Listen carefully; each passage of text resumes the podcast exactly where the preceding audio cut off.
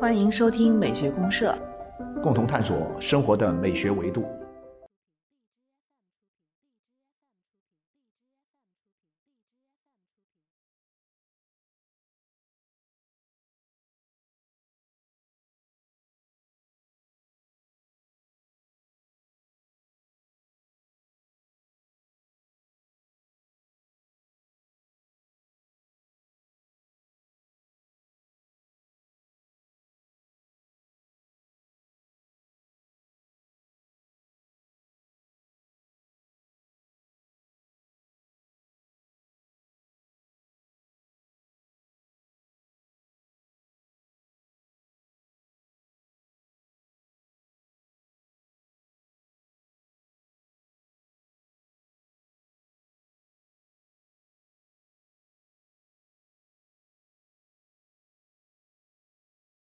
亲爱的听众朋友，大家好，我是小明老师，我是可可老师，欢迎大家。欢迎大家。康老师，我们这个一开头的音乐是一个歌剧，对吧？呃，是是是，就漂泊的荷兰人，哎，荷兰人漂泊的荷兰人序曲。哎，前不久这个广州还演过这对，个，广州大还演剧过这院个刚刚演呃歌剧演这个，哎对，演这个歌剧啊我，听他们说看过的人讲，哎呀，确实很震撼，很棒，如何如何。对对对那可以想象，就是这个呃，因为你说从古典音乐的角度来说，嗯去现场看看现场的话呢，效果最好的其实就是瓦格纳的东西。因为他特别的那种哎气呀，势磅对礴，啊是不是这意气势磅礴思？宏大叙事对的那对种话，对对对舞台布景又漂亮，音响效果又恢宏，对然后对配器又精彩，然后关键是他写的这些音乐呢又特别的具有震撼力，嗯，和吸引力，呃，所以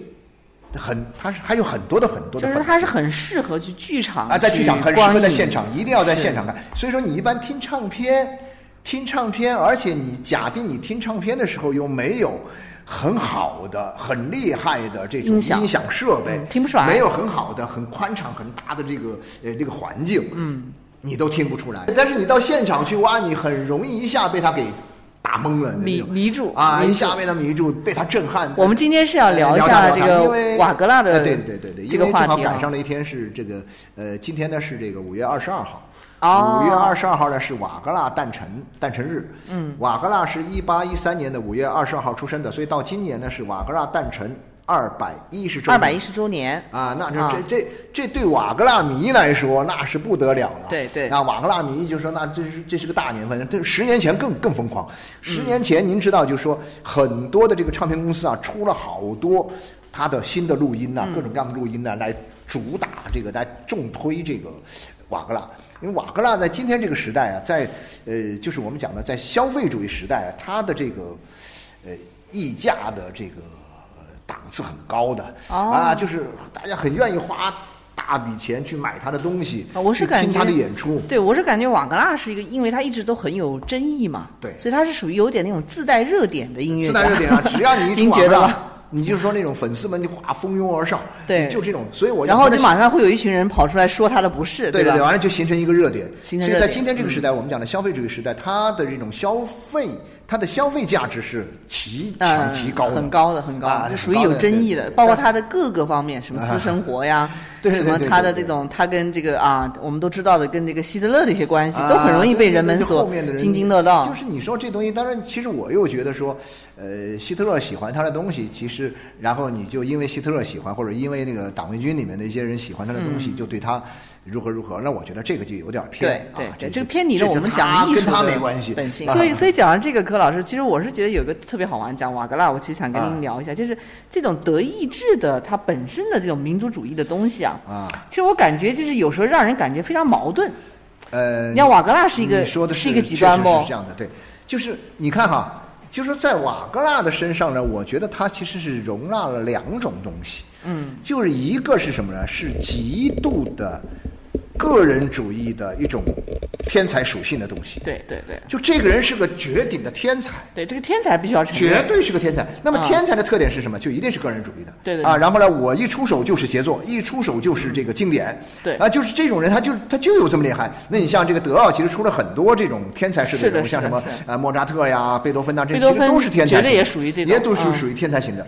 他这个瓦格纳也是个天才型的，但是呢，很奇怪，这样一个天才，他煽动了什么呢？煽动了一种狂热的民族主义的民族情绪主义对和一种神神，他从北欧的和这个日耳曼的古代的神话里面挖掘出了无数多的这样一种，呃，思想文化的元素来进行哦各种加工改造，然后呢，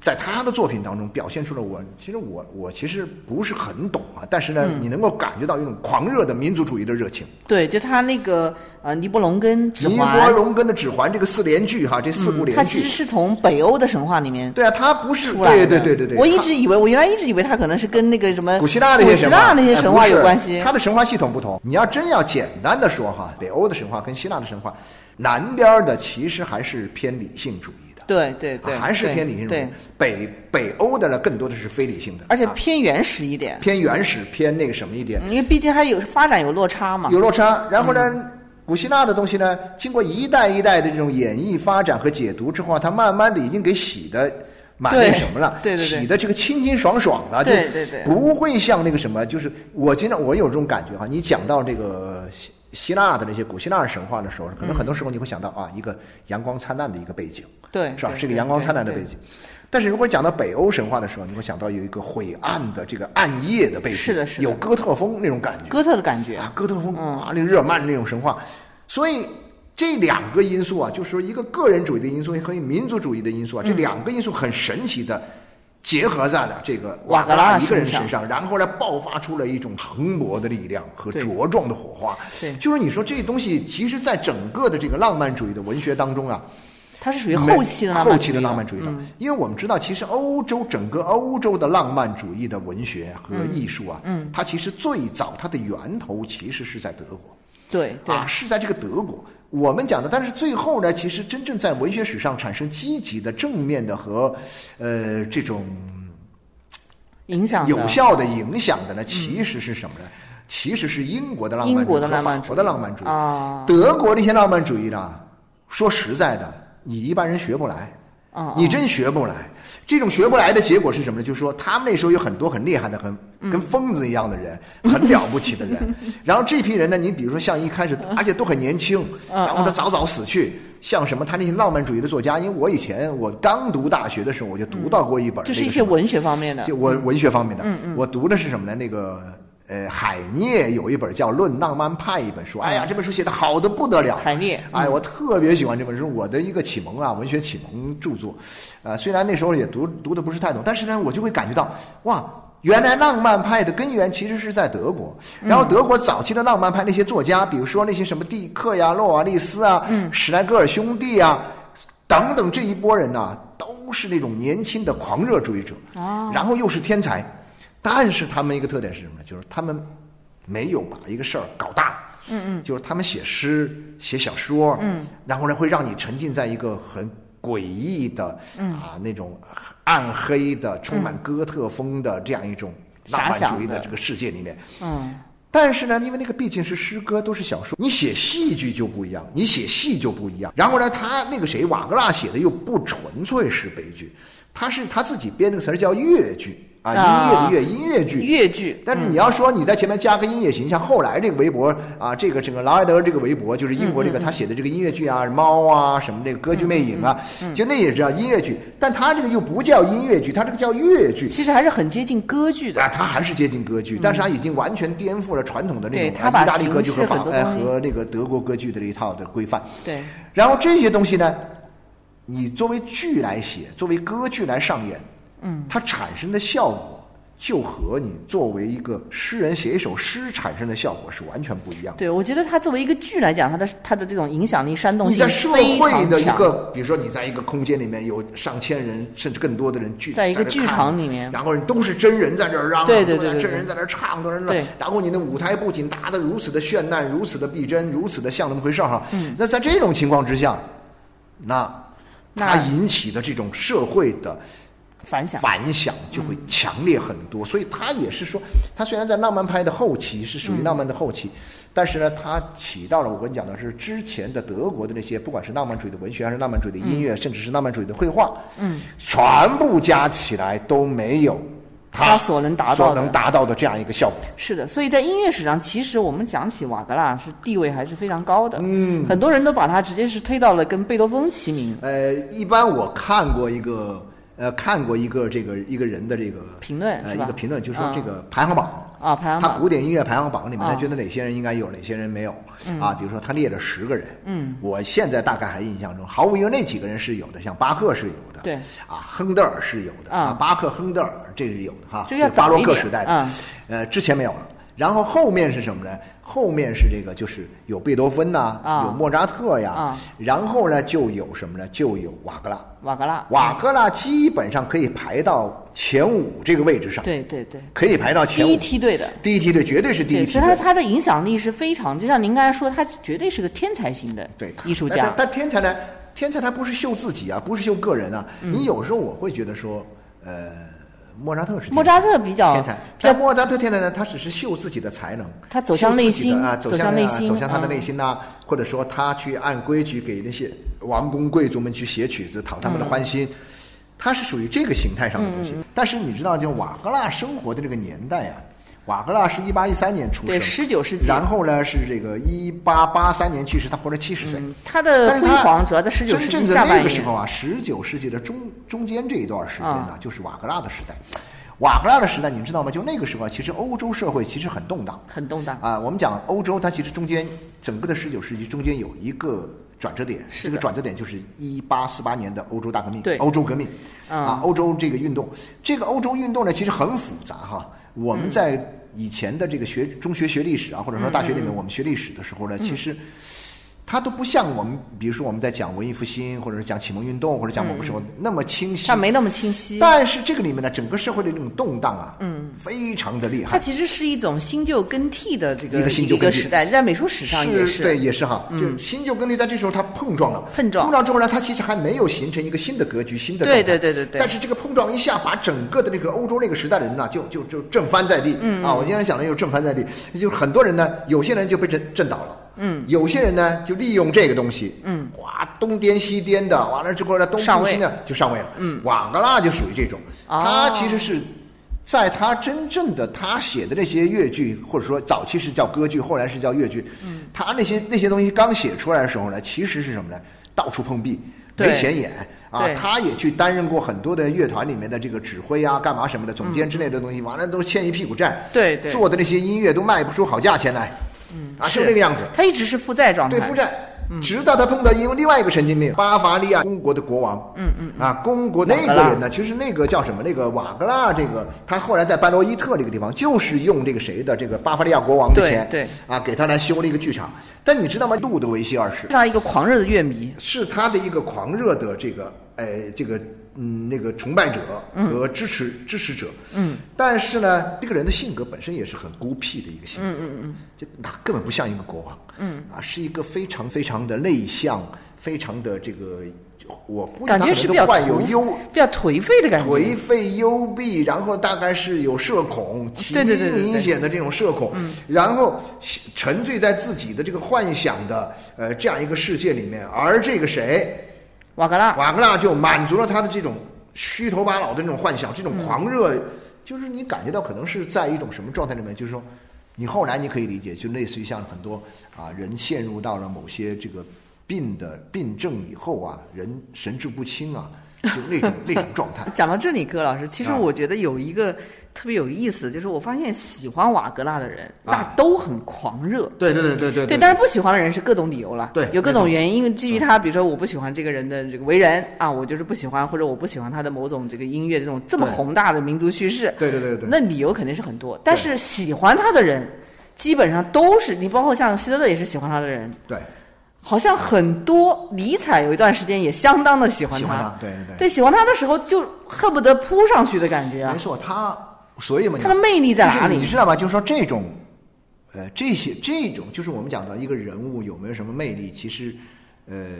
跟你这个人物是什么样一种类型的人有关系，有关系啊、嗯很有关系。嗯就是说，你比如说有些人。有些人属于那种特慈祥啊特特特好好像很好说话哈呃，啊特慈祥，哎啊呃，特这个宽容啊，然后呢，特大度，然后呢，哎呀，他觉得或者说有些人呢就极有才华，嗯啊，然后巴拉巴拉，然后有些人呢又是属于什么呢？有些人又属于那种就是呃极其的那种偏执啊。有，我觉得尼采啊不，我觉得这个瓦格纳是把几乎所有的魅力要素全部都集于身，但除了一个，他长得不帅。那个子也啊矮，个子矮个子，嗯他其实，在德国其实真的不算帅哥。对他对除了不帅以外，嗯，另外的人们讲到的一个魅力人物所具有的人格他都有魅力，是吗在他身上基本上全部都有。但是呢，这些东西拼在一起呢，它其实是并不和谐的，就是所有的这些元素在他身上啊，它其实并不是很和谐。啊，但总之他有，然后呢，每一样东西你只要一看到这样东西，就会被它放大。啊哇！一放大就是哇，光芒四射，光芒四射，然后你就匍匐在他的面前。诺德维辛二世他其实已经看到了，知道这个人是是很不靠谱的，但是呢，我不需要你这个完整的，我只需要你把你的一点才华，把它充分表现出来，我就愿意为你做一切事情。啊啊，所以说后来帮他盖剧场啊，帮他去对呃对对给他提供大量的对资对助啊，对呃，去做这个事情。那那个人，因为他那个路德维希二世也是个疯子嘛，我们知道，我们大家都知道，对你只要到德国去，你就能看到很多。你比如说，德国最著名的一个旅游景点，嗯，天鹅堡就天鹅是他，堡就是就他给自己盖的一个像个幽闭的那个幽闭的，在一个山头上啊，对幽闭的一个谁也小够不着我小，小城堡，把自己就真的是就 关在里面我们现在看那个什么，其实我我有时候我自己有时候我瞎想，你比如说我们看这个呃沃特迪士尼的这个片子哈，啊沃特沃迪士尼的那个那那个那个那个城堡就是以这个为原型的。哎，但这样的人他会喜欢瓦格纳，瓦格纳到喜底欢是瓦格喜欢他哪一点呢？呃，喜欢因为瓦格纳是这么喜欢外瓦格纳的这种，外在的这种我觉得还是还是那种就是，呃，怎么讲呢？他瓦格纳其实你要真说起来，他是个造梦者。乌托邦他是个啊，乌托邦的这种乌啊托邦的梦想，民族主义的乌托邦它是一个对，它是一个民族主义的，是一个原始主义的、民族主义的、英雄主义嗯的，甚至有各种主点义的，有点集体主义的 啊，集体主义集的体主义的，这是绝对集体主义啊！对你集体那主个义的你那个东西，所以说这些东西放在一起的话呢，反正总之，偏执的人呢就很容易被。被这种东西带进去，所以嗯我有时候，当然我可能要得罪很多的瓦格纳迷哈， 这个我对不起啊，对不起。我注意到一个很有趣的现象是什么？啊哎，我自己喜欢古典音乐这么多年，当然我一直喜欢不了两个人，啊包括瓦格纳吗？瓦格纳和马勒，哦这两个人我都喜欢不了。但是我发现很有趣这哈，两个人有点共性哎，有些共性啊，有点他们首先都是宏大德奥对，对然后都是宏各种宏大的叙事哎各种这个史诗，史啊诗各种这个神话，对对对啊对对各种原始，对有点啊，像嗯对吧？都这种。呃，然后呢，这个我就发现很有趣现象，有很多年轻的乐迷，嗯，喜欢你跟他说，你比如说，他问，哎，周老师，您喜欢哪个音乐哪个音乐家？啊我说我喜欢呐，贝多芬呐，嗯莫扎特啊这个啦莫扎特啦，或者说是这个舒伯特啦，我喜欢啊这些。然后，那我就会问他，我说那你喜欢谁呢？他对我说的这些人呢，完全是一副不屑的表 情。然后他说俗然后我就是有一哥们就跟我说，有一个年轻的二十来岁一个小孩啊，啊啊就直接跟我说，我只喜欢瓦格纳。哦，我就哦试不止一图去个啊，我就嗯试图去去寻找这种他们之间到底因为什么。对，因为什么喜后欢来瓦格纳？我发现呢，嗯，，我就说，这帮年轻人喜欢瓦格纳，就是因为他们身上的这个就荷尔蒙太太太那个什么了，太旺盛了。荷尔蒙的飙升，啊，对他们飙升，他青春呐、充满了这种，他喜欢这种宏大的东西来刺激他。哦，我跟他说我喜欢听巴赫爱，比如说巴赫的这个十二平均律嗯啊，那个钢琴曲，我说你去听听，我说每一首。啊四十八首，每一首听下来，我就很都喜欢不一样，是吧？你看中老年心我们态中老 对中老年 现在，但是年轻人他他说连一首都听不下去，嗯觉得太单觉得调，哎呀，那个东西，他就咣咣对对对咣，对瓦格纳这个东西给你来了，可以展开你的无限的这种想象力嗯和这种，呃，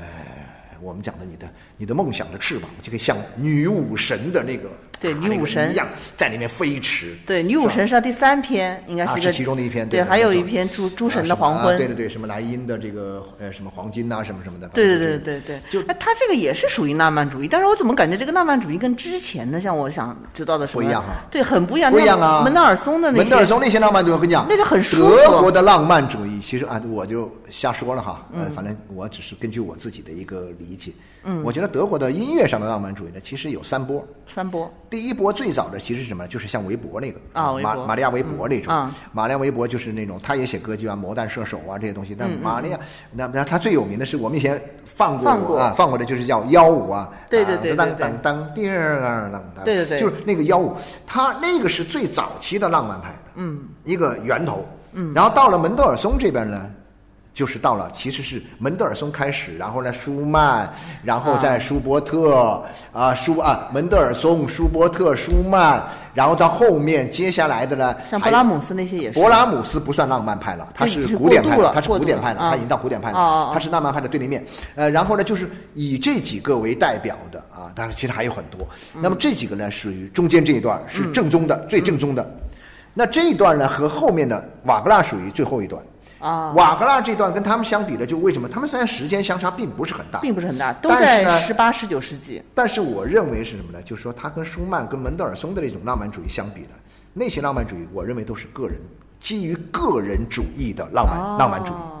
啊，明等家白您明白吧？我个人主明义白、自我、个体，嗯，然后呢，考虑一建构这个世界的一切的关系，都是基于一个个自体我嗯跟世界的关系，然后呢，在这个个体和世界的关系当中，再搭个体建突进凸显自己的一个核心地嗯位、中心地位。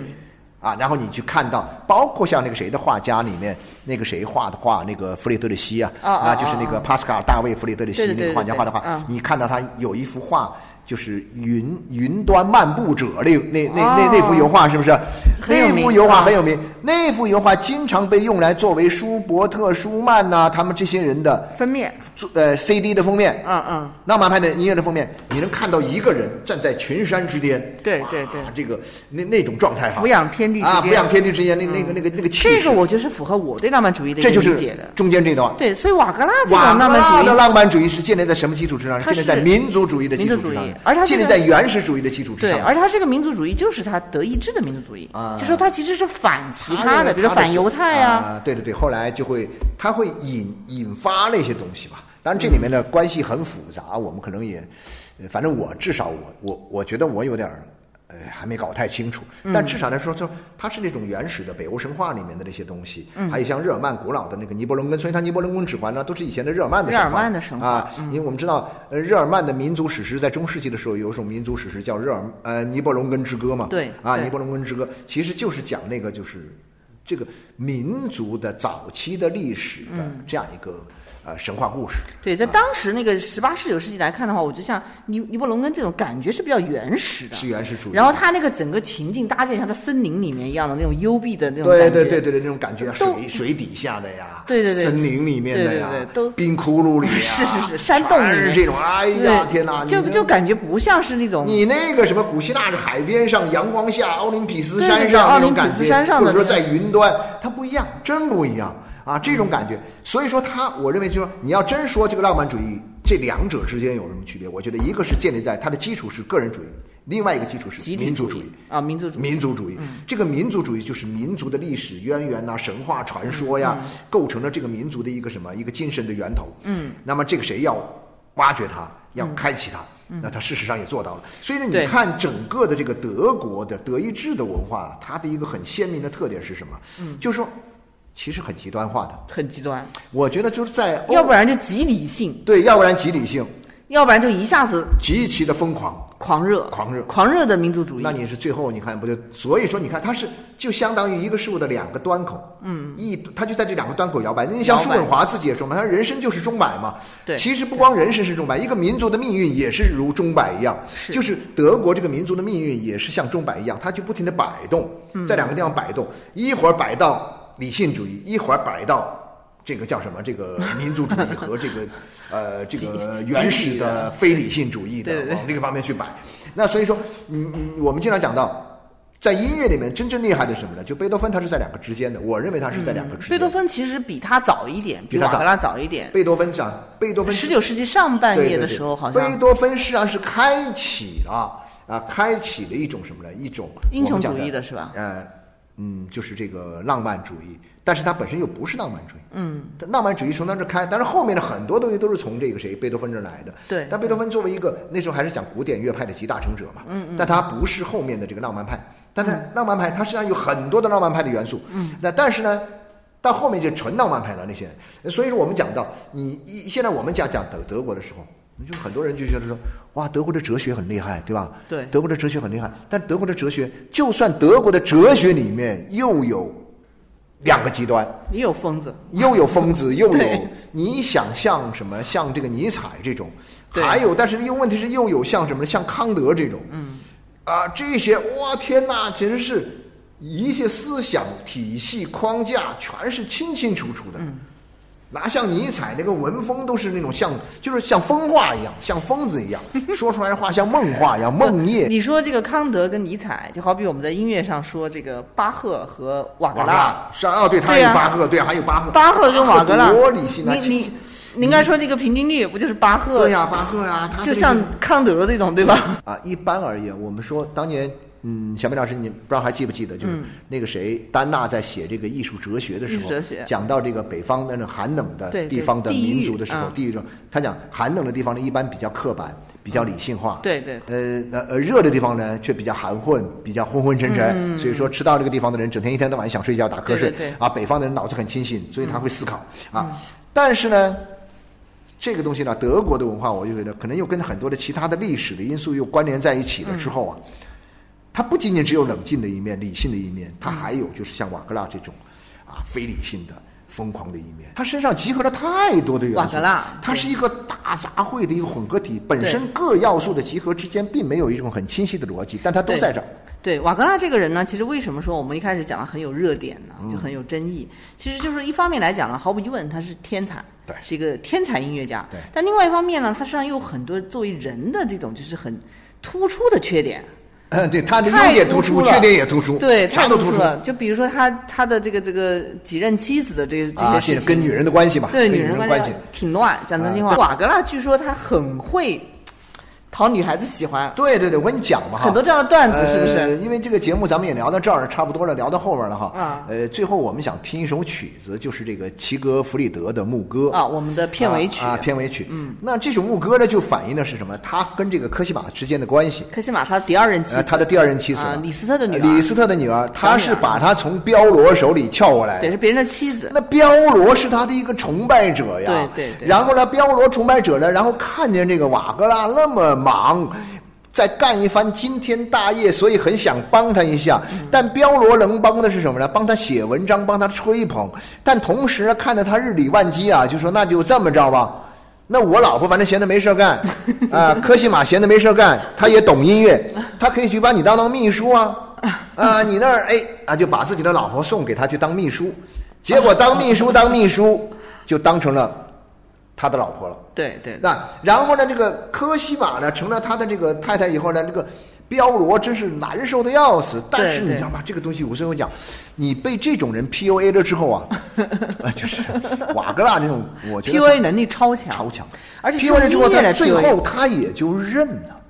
就是认了啊哦他认了就是说，那就这么着吧。那我也不反对你，你知道吗？就是当时的乐坛其实很复杂的，很复杂就是说这个彪罗，你知道他除了跟瓦格纳的关系好，还跟谁的关系好吗？跟那个勃拉姆斯的关系是铁哥啊，们嗯儿、他正好勃拉姆斯跟瓦格纳又是死对头，又是死对头，这样也很奇怪嘛。但是就算这种情况之下，你彪罗你的老婆被瓦格纳抢走了之后，你跟那个谁，跟又跟那个那个谁是布拉姆斯布拉姆斯好好好哥们儿，公公呃这个公仇私仇一块儿报了呗，啊对不对？啊人人家彪罗并没有这样。啊人所以说你看，就是这当然你说彪罗这个人也他碰到了好像不止一件这样的事。 啊，对，好多这个事儿。好，我们对说就说这个科西玛，这科西玛来了之后呢，后来他们生了个孩子啊，一个男孩儿，他给他起名叫齐格弗里德。齐格弗里德然后呢，这个结了婚以后啊，那个谁对瓦格纳对这个科西玛呀也非常非常的好，一直非常非常嗯好，就是能想尽办法讨好他，想尽办法就是来表白他的一种爱意哈。嗯。所以呢，在科西玛这个过生日的时候。嗯科西玛过生日很有意思。科西玛过生日是这个，呃，我记得好像是圣诞节这天。哦是十二月二十五号，哦所以呢哦，他在平安夜呢，他就埋下了有一年的平安夜，他就埋下了一个伏笔。嗯，他其实写了一首歌曲，这首歌曲叫《齐格弗里德》，以他们的儿子的名字命名的一首牧歌嗯风牧的歌很优美的一首曲子，就写了一首齐格弗里德的牧歌，然后呢，找一个乐团来给他们排练演奏。演熟了以后，排熟了以后呢，头一天晚上就让这个乐队的人呐、就悄悄地来到他们家，据说就在他们家周围埋伏下来了。啊啊，等到第二天早晨呢，这个这个瓦格纳啊，看见太阳慢马上就要升起来了，啊啊他就起床啊，就把窗帘拉开，把窗户打开。嗯，科西玛还在床上睡觉。嗯，这个时候呢，马上起来就过生日了嘛。嗯啊嗯，然后呢，那个谁瓦格纳就走出去，就把这个乐队的人呢、全部都叫在一起，照到集院子合里面在来。嗯院子里面，在他们的窗户的下面，然后让他指挥啊，指挥他们演奏齐格弗里德的牧歌这首曲子。哦哇，很在浪这个漫这种优美的旋律和太阳一起啊，啊，就慢慢的飘起来了。飘起来之后呢，这个时候呢，科西玛醒来了，啊，看见窗外的日日出，然后哦听见写给他儿写子给的他牧儿歌啊，，写给他，他应该是他们的第一个儿子。他的第一个儿子，然后哇，感动的一塌糊涂啊。哇，这个手段还是很很厉厉害害的，他有很多这种招儿，你知 道吗？很多他有种很多，你去要真去学一学，看看瓦格纳的传记里面有好多这种招数啊，讨女人欢心，百试不爽，所很以到厉害。后来，其实他也嗯不是始终从一而其终的实也对未科必西是玛这样的，但是科西对玛对他好啊，那就是他不是从一而终，但科西玛是的，是的，就是嫁鸡随鸡，嫁祸随狗，非常而且忠诚对他对很忠诚。嗯，就是这个这个这个地方，他这个这个这个故事发生在什么地方呢？发生在这个刘刘森呐、就是这个卢塞恩，卢塞恩啊，这个瑞士卢塞恩，这个卢塞恩湖边，他有一个别人给他住的一一种小小别墅小屋子。哦我特意去这个故居现在是故居，在你卢去塞恩的看郊外，我去看过这个地方。哦，那那个那个服务员就跟我说，那这个地方就是他们的卧室的，他们那个窗口乐队就在下面演奏啊。 我说我说你们现在这个你们现在这个故居博物馆应该在这个地方放。不停的巡回来巡放回这个播啊放播这放个这个曲子《希克弗里德的牧 歌》啊，这样的话呢，你能感受到当当时的一种氛围啊，他就笑，哎，特好玩。哦而且瓦格纳，你把他的很多的大曲子啊拆开小段儿小段儿看，有的小段儿非常的漂亮，非常的嗯对优对美，非对常好听。对，啊就是我们不可否认，他真的对对一对，个是个天才。所以我们天才讲的在音乐上，所以呢，我觉得就这个人呢值得崇拜我要崇拜他，我要去听他的音乐，但是其实根本上我在精神上呢，还是要远离他啊我也那个很人赞同有点您的这个说法嗯有点害怕，这个人有点害怕，但是音乐我们还是可以听对的。他的精神上，他是有一种蛊惑人心的这种乌托邦的色啊，彩。对对对，太要谨慎要谨慎，要 谨谨慎，慎好吧？好，行，好好，谢谢谢大家家。